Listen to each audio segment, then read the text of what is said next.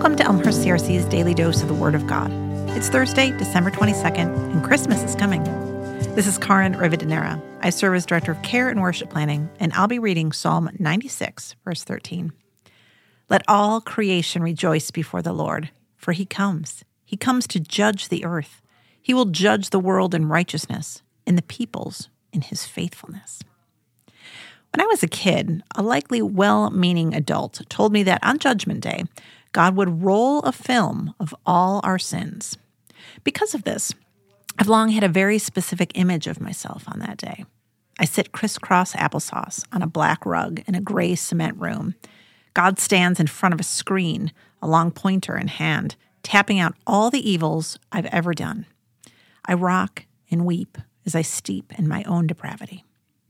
Well, I suspect that I'm not the only one to imagine this sort of scenario.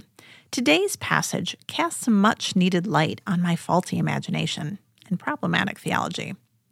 After all, in my imagination, I sit in the presence of God, God's glory all around, and yet all I see is gray and clouds and tears. As I consider this now, I realize it takes some kind of nerve to believe my sin can outshine the glory of God. Perhaps God will add this sin of pride to my reel. I kid, obviously.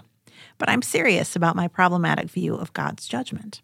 While I absolutely believe God will and does hold us accountable for our sins, and I also believe that many of the sins we'll have to account for will surprise us, passages like today's make me wonder if indeed this judgment of God isn't something less to fear and more something to celebrate, just as we're told to do in this verse.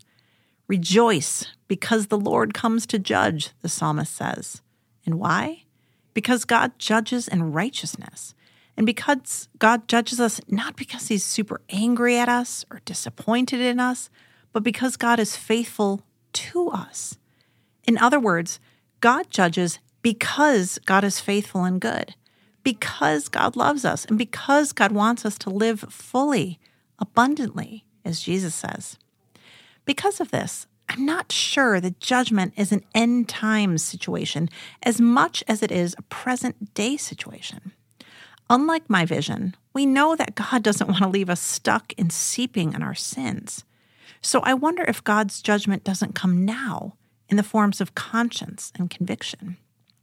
You know, those naggings that we get, that perhaps we just aren't living or spending or giving or working or playing or living or whatevering as we should. What if we treated those moments of God's judgment, those proddings of our conscience, to be our good and faithful God offering us invitations toward a better way to live and to love one another? That feels so much different than my film noir scenario. And indeed, that our God loves us so much and wants to see us do better by ourselves and by one another is cause to rejoice, not to tremble in fear. This is more good news in a season already filled with it. Merry Christmas, everybody.